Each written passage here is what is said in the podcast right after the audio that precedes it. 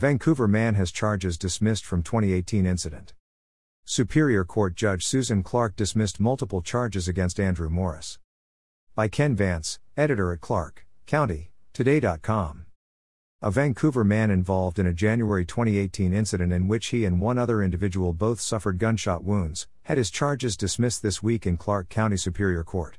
Judge Susan Clark dismissed charges of first degree robbery, first degree assault and attempted second degree murder against Andrew Morris, a graduate of Evergreen High School and a U.S. Marine Corps veteran. This was a case of self defense, said Vancouver attorney Angus Lee, who represented Morris. Andrew Morris is totally relieved to be vindicated. Morris, who was 22 at the time of the incident, had just returned to his hometown of Vancouver after the completion of his tour of duty. The 2018 incident, which court records described as a drug deal gone wrong, involved an exchange of gunshots in the Ellsworth neighborhood of Vancouver. This case was only charged because career criminal Devin Graham, the alleged victim, lied to the police, Lee said in a statement Thursday, November 2. In the end, there was no fact or evidence based reason to take Mr. Graham's side or believe he had told the truth about the event in question. In fact, Mr. Graham's statement of how the event transpired has now been proven false by crime laboratory testing. While the case was still active in Superior Court, Graham was interviewed by Lee. In an attempt to justify shooting Morris, Graham provided a totally false narrative of the event, in which he asserted that there was an exchange of gunfire occurring while the two were both inside of a car, and while they were in very close proximity to each other, Lee said. Lee believed that Graham's story did not match the known evidence and believed the story was disprovable if the crime lab conducted additional gunshot residue testing of the clothing that Graham and Morris were wearing at the time of the event. After Lee interviewed Graham, he sent a letter to the prosecution team seeking testing for exculpatory evidence. To the credit of the Clark County Prosecutor's Office, that requested testing was later conducted by the crime laboratory, Lee said.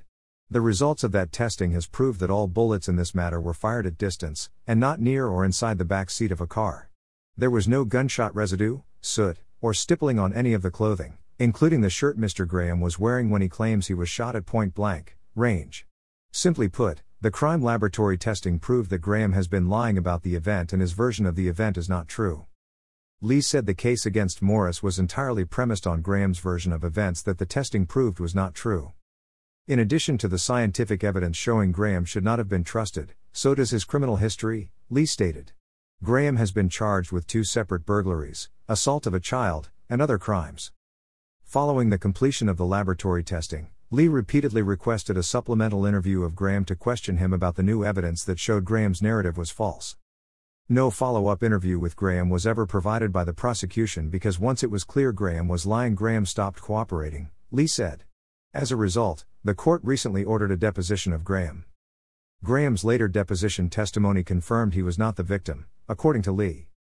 When Graham was asked under oath if he was high on drugs when he shot Andrew Morris, Graham stated, I'm invoking my Fifth Amendment right, Lee said. When Graham was asked if he shot Mr. Morris while Morris was running away, Graham again took the Fifth. When Graham was asked if he originally lied to the police about what occurred, he again took the Fifth. Following the deposition, Lee filed a motion to admit Graham's deposition testimony as evidence at the trial that was scheduled to occur next month. The dismissal comes just a few days before the scheduled hearing of another motion on the case. The prosecution did the right thing by dismissing this case, Lee concluded. Andrew Morris was the actual victim, and we hope that prosecution will now go forward and file charges against Devin Graham for shooting Andrew Morris.